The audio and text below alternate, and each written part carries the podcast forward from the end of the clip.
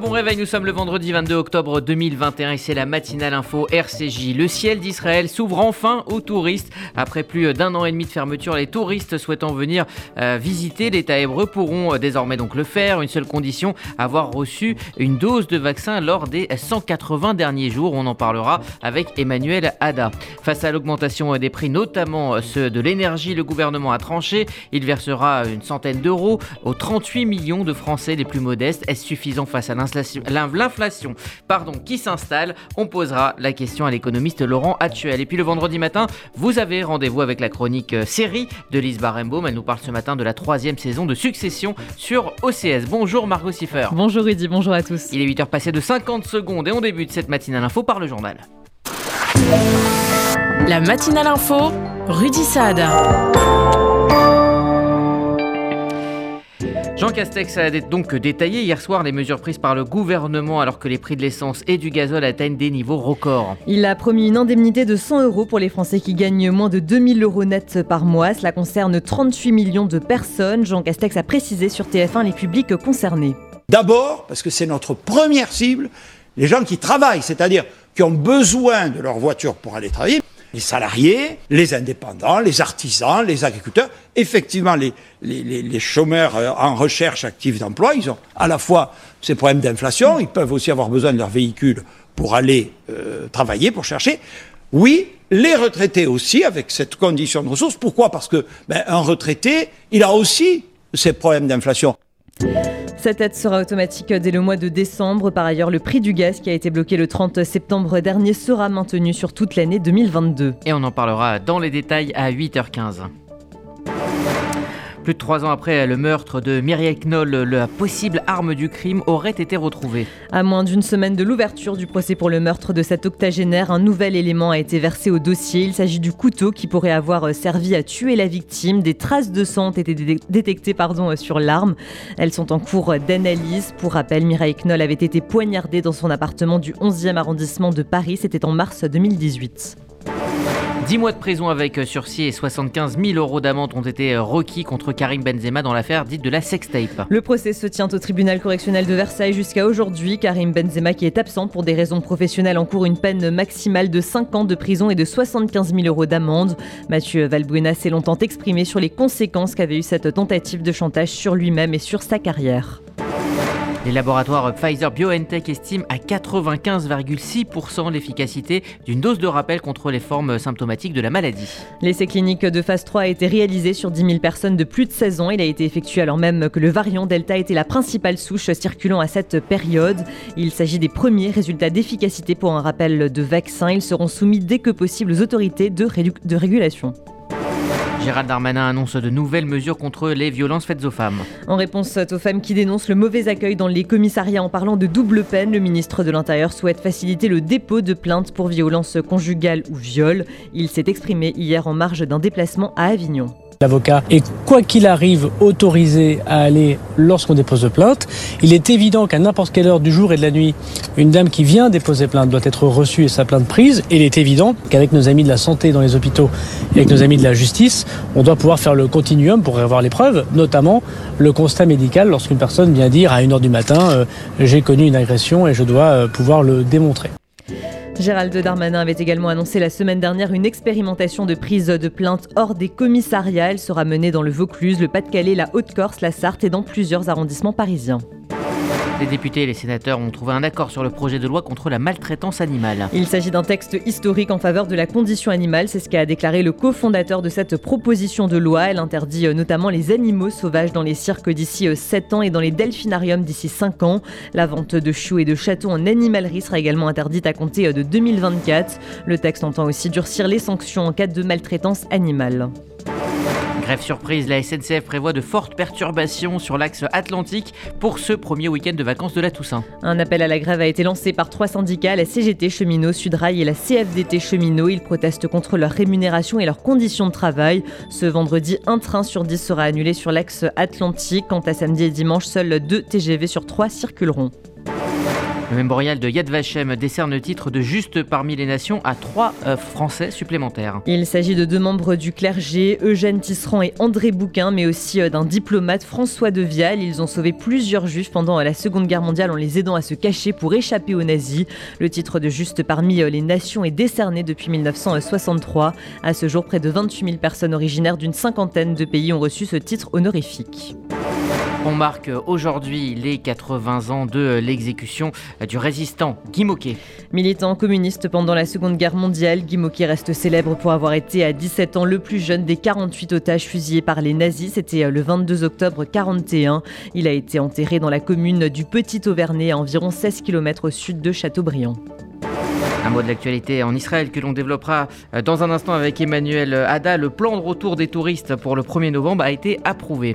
Les personnes ayant reçu deux doses de vaccin depuis euh, deux semaines et il y a moins de six mois pourront euh, revenir en Israël. Cela concerne aussi les personnes guéries du Covid et qui présentent un test PCR négatif. Près de 2000 touristes par jour sont attendus. Et puis c'est l'information de la nuit euh, avec ce drame hein, sur un tournage aux États-Unis. L'acteur Alec Baldwin a tué une femme et en a blessé une autre, vraisemblable, vraisemblablement pardon, euh, par accident sur le tournage de son prochain film. Le drame s'est produit hier sur le tournage du film Rust. Alex Baldwin, un acteur mondialement connu, a tué par balle la directrice de la photographie, âgée euh, de 42 ans. Elle a succombé à ses blessures dans l'hélicoptère qui l'emmenait à l'hôpital. Le réalisateur a également été blessé. Il se trouve dans un état critique. Il s'agirait d'un accident impliquant un accessoire devant être chargé à blanc. Une enquête a été ouverte, aucune poursuite n'a pour le moment été engagée. Après euh, quelques mois de silence, la chanteuse Angèle est de retour. Elle a dévoilé hier un premier extrait de son nouvel album. C'est avec une déclaration d'amour à sa ville natale que la chanteuse belge a décidé de faire son grand retour. Le clip Bruxelles Je t'aime du nom de sa nouvelle chanson est sorti euh, hier à 17h. Si l'on ignore encore le nom de son nouvel album, on connaît néanmoins sa date de sortie, ce sera le 10 décembre. Et puis enfin, un mot de football, les clubs français ont brillé hier en Europa League. Mené 2-0 et catastrophique pendant 20 minutes, l'Olympique lyonnais a su rectifier le tir pour s'imposer sur le terrain. Le club a vaincu Prague 4-3. Il conforte la première place de son groupe en Ligue Europa. De son côté, l'OM a fait match nul à Rome contre la Lazio.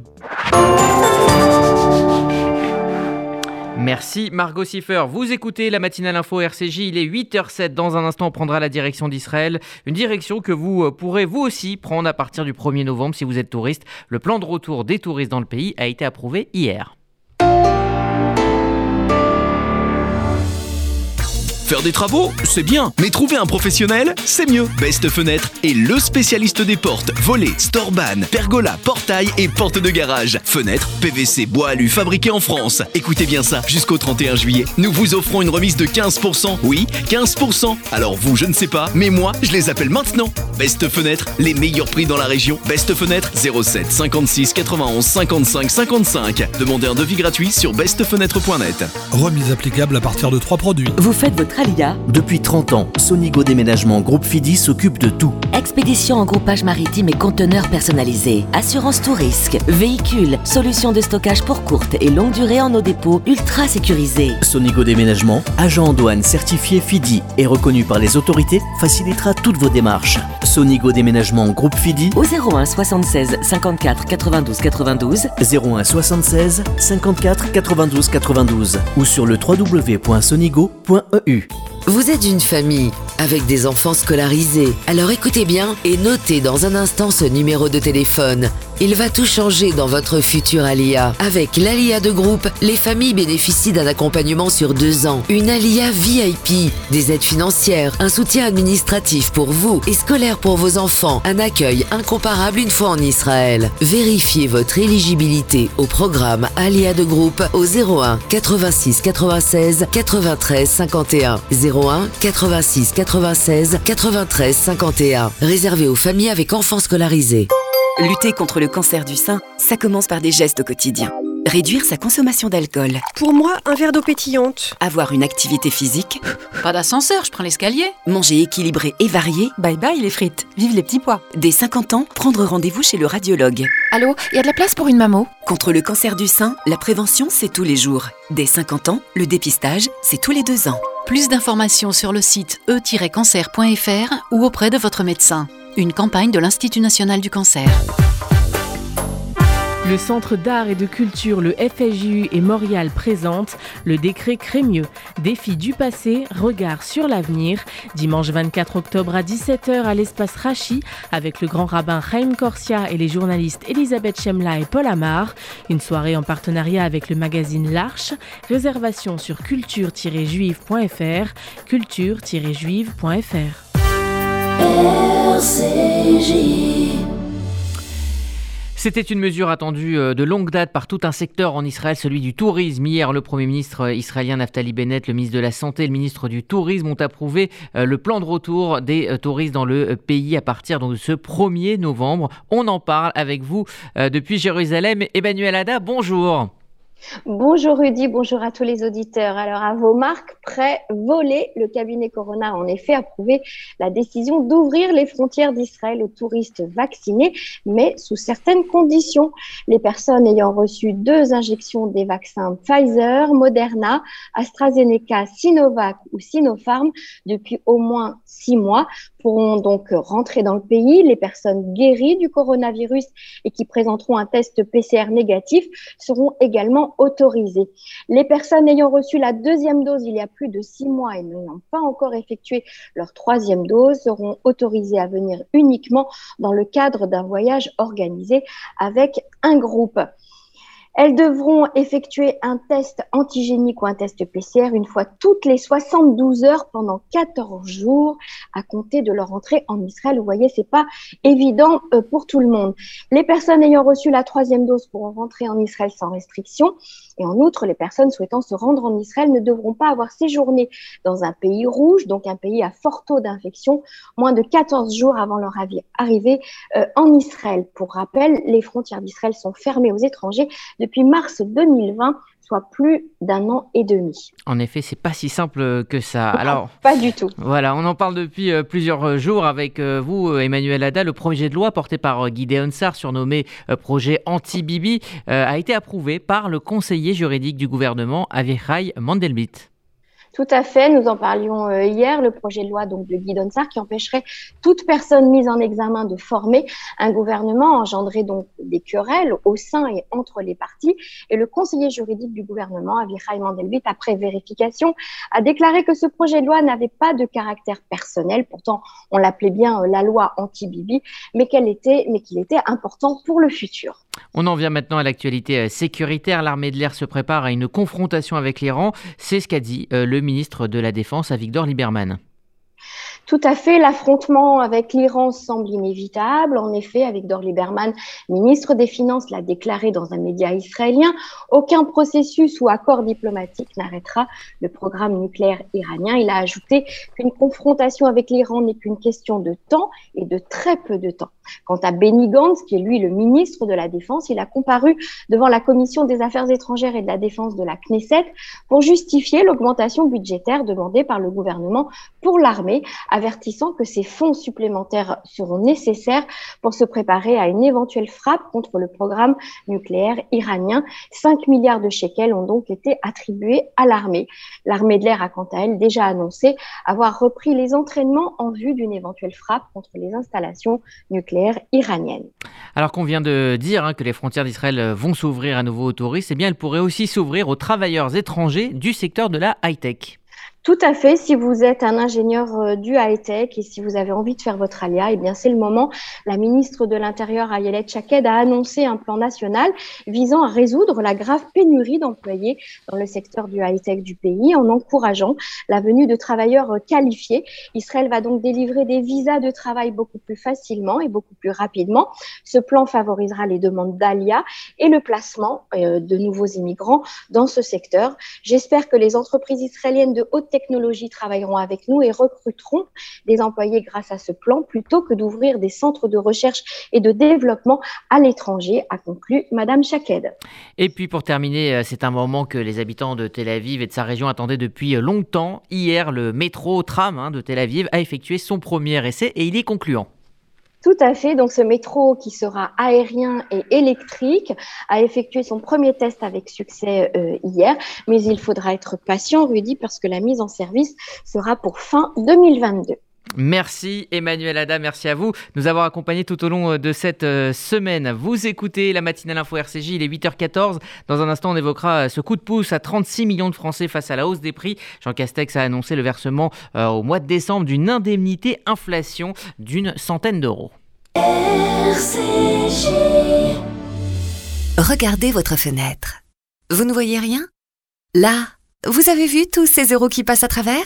Ne laissez plus s'envoler votre argent. Avec la maison de la fenêtre, changez pour des fenêtres qui vous isolent efficacement du froid et du bruit. En ce moment, la maison de la fenêtre vous offre 20% de réduction sur votre devis. La maison de la fenêtre, un geste pour la planète, un vrai plus pour votre confort. Appelez vite au 01 42 11 0303. 01 42 11 0303. Certifié Calibat et RGE. Il y a des salles de bain qui font vraiment rêver. Bain et déco. Il y a des cuisines où l'on se prendrait volontiers pour un chef étoilé. Bain et déco. Et si c'était le moment de changer Nos architectes et artisans qualifiés Bain et déco conçoivent et réalisent votre projet de A à Z. Des produits avant-gardistes, des marques prestigieuses et un vrai savoir-faire. Pour une seule ambition, l'exception. Bain et déco, deux showrooms de plus de 500 mètres carrés à Paris 11e et Boulogne-Billancourt. Et venez découvrir notre nouveau showroom, 212 boulevard Saint-Germain, Paris 7e. Bain et Ok, antidiscrimination avec un S.fr. Il y a un numéro, le 3928. Ah, et on peut chatter en direct. Allez, je me lance. Victime ou témoin de discrimination, les juristes du Défenseur des droits vous accompagnent gratuitement sur antidiscrimination.fr ou au 3928. Du lundi au vendredi de 9h à 18h, prix d'un appel local. Continuons d'écrire la solidarité. Après des mois de confinement, le Fonds social juif unifié est heureux de vous retrouver pour la grande campagne de l'appel national pour la Tzedaka. À partir du 14 novembre, un mois festif et solidaire pour relever ensemble les grands défis sociaux de 2021. Rendez-vous le 17 novembre au Duplex, le 13 décembre au Palais des Congrès, du 28 au 30 novembre pour notre grande collecte Charity. Cette année encore, nous avons besoin de vous. Renseignements au 01 42 17 10 08.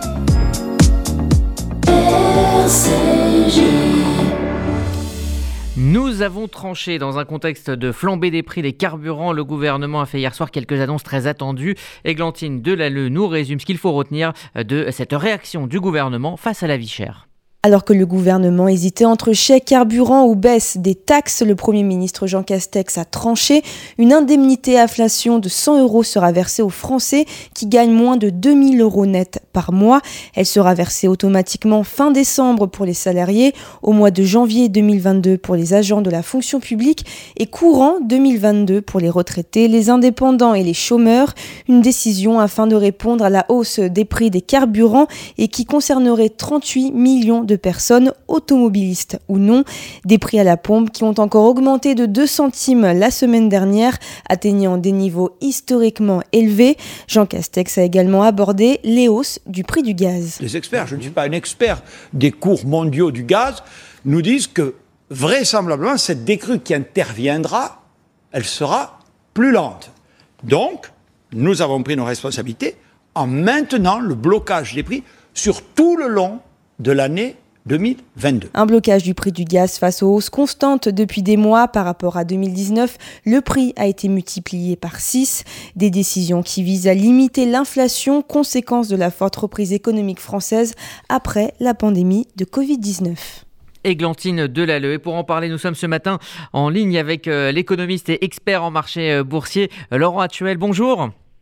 Bonjour Rudy. Merci d'être avec nous euh, ce matin. Alors, le gouvernement a beaucoup euh, tergiversé pour trouver la bonne réponse. Est-ce que c'est une réponse euh, politique ou est-ce que c'est une vraie réponse économique avec donc des, conséquences et un effet?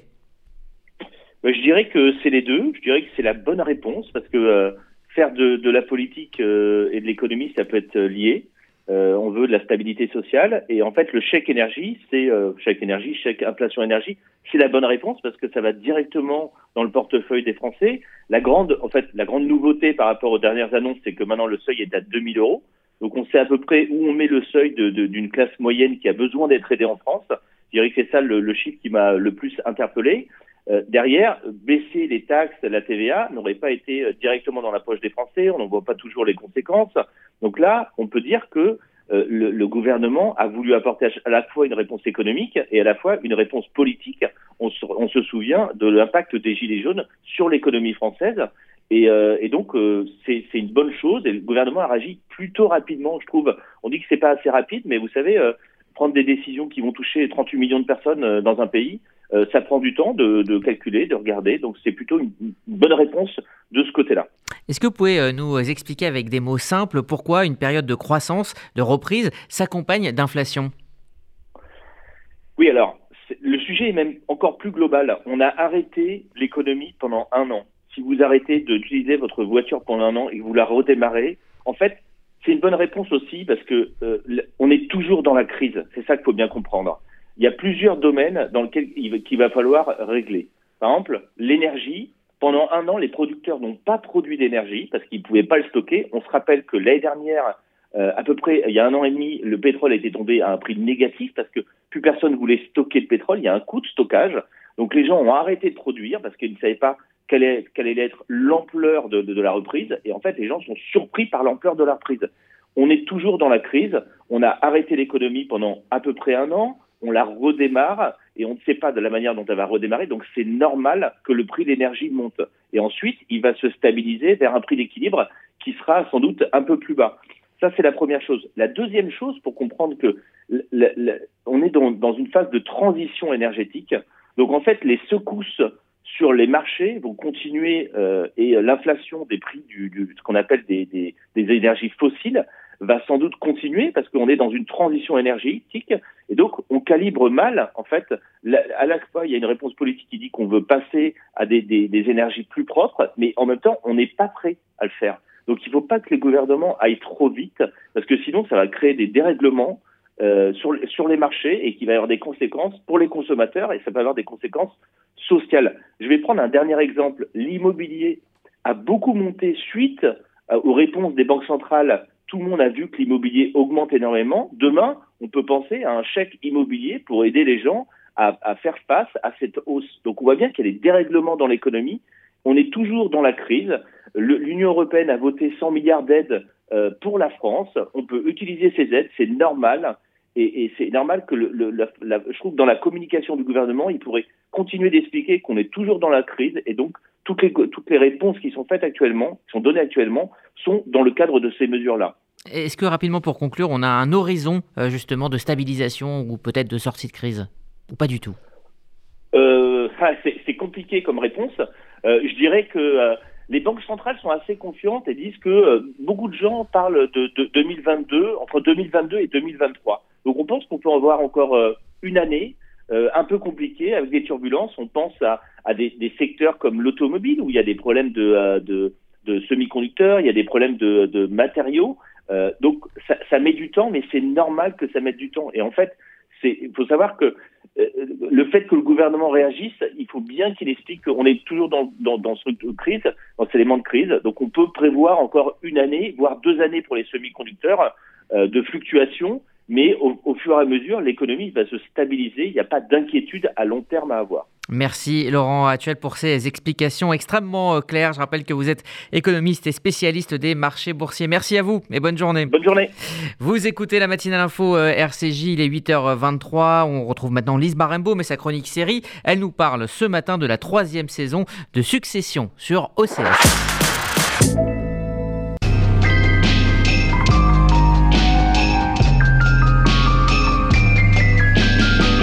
S'il vous avait manqué, les Roy sont de retour. Cela fait maintenant deux ans, pandémie oblige, que le monde attend le retour de sa famille dysfonctionnelle préférée, les Roy, stars de la série américaine Succession. I La saison 3 vient de débuter sur OCS et tous les ingrédients qui ont fait le succès de ce chef-d'œuvre lancé en 2018 sont au rendez-vous. Logan Roy, le patriarche octogénaire qui a bâti un empire médiatique international, n'arrive toujours pas à lâcher son trône tandis que ses quatre rejetons se bagarrent pour assurer la succession tant convoitée. Parmi eux, il y a toujours Connor, l'aîné faiblard complètement idiot, convaincu qu'il est le seul digne de succéder à son père, Shiv, la seule fille de la fratrie, forte mais peu et constamment relégué au rang du sexe faible, Roman, le Benjamin, adepte de punchline salace et fils à papa en chef, et surtout Kendall, le fils sensible et brisé par l'autoritarisme du père, déchiré entre son ambition dévorante et sa loyauté.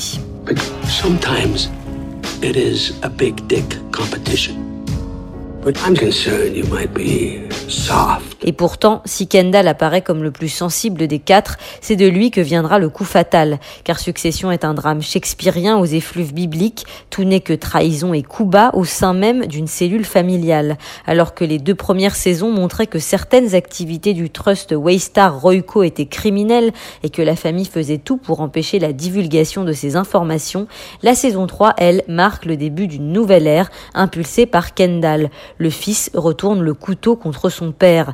Alors que Logan souhaitait le sacrifier en lui faisant porter le chapeau à la manière d'Abraham avec Isaac, Kendall décide de publiquement dénoncer son père au risque de faire couler l'empire familial.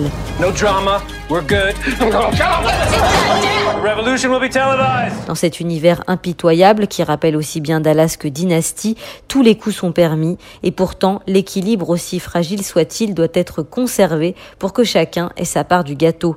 Car autour des rejetons royaux gravitent des satellites tout aussi pernicieux, Jerry, la Angela Merkel locale, soi-disant bien sous tout rapport, mais aussi Tom, le gendre aux dents qui raye le parquet, ou encore le cousin Greg qui, sous ses airs de benet, profite de tout ce qu'il peut.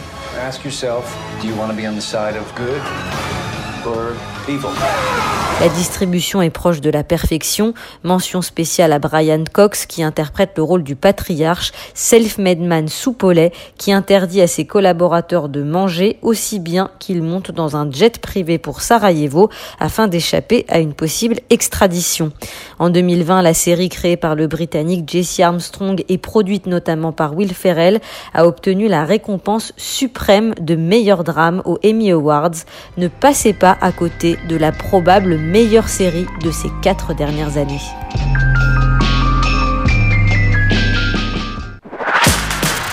La chronique série de Lise Barembo, Mercégie, il est 8h26. Euh, Voici la météo de Sylvie. Bonjour à tous. À Paris, le temps deviendra plus incertain en cours de journée. Ensoleillé ce matin, apparition de nuages et de possibles averses en fin d'après-midi. Température comprise entre 5 et 13 degrés. À Bordeaux, le ciel se dégagera en cours de journée. Le ciel nuageux et les probables averses de la fin de matinée laisseront place à du beau temps peu nuageux et des températures qui ne dépasseront pas 16 degrés. Et à Tel Aviv, ce sera une alternance de nuages et d'éclaircies et 25 degrés maximum. Bon Shabbat à tous nos auditeurs. Merci Sylvie, c'est la fin de cette matinale Info RCJ. RCJ, vous le savez, ça continue sur les applis disponibles sur Apple et Android. Pour la FM, rendez-vous à 11h avec euh, Essentiel et rendez-vous du vendredi en deux parties. Torah Wiz Anna à 11h et à 11h30 l'émission culinaire d'Annabelle Chakpes. Et puis bien évidemment, à midi, on retrouve Paul Amar en toute liberté avec cette émission sur l'Algérie, mémoire irréconciliable avec l'historien Benjamin euh, Stora. Dorothée Schmidt, euh, la chercheuse, et le chanteur Enrico Macias évoqueront ce sujet épineux à l'antenne. Ça sera à midi à ne pas manquer, bien évidemment, sur RCJ. Je vous souhaite un excellent week-end sur notre antenne.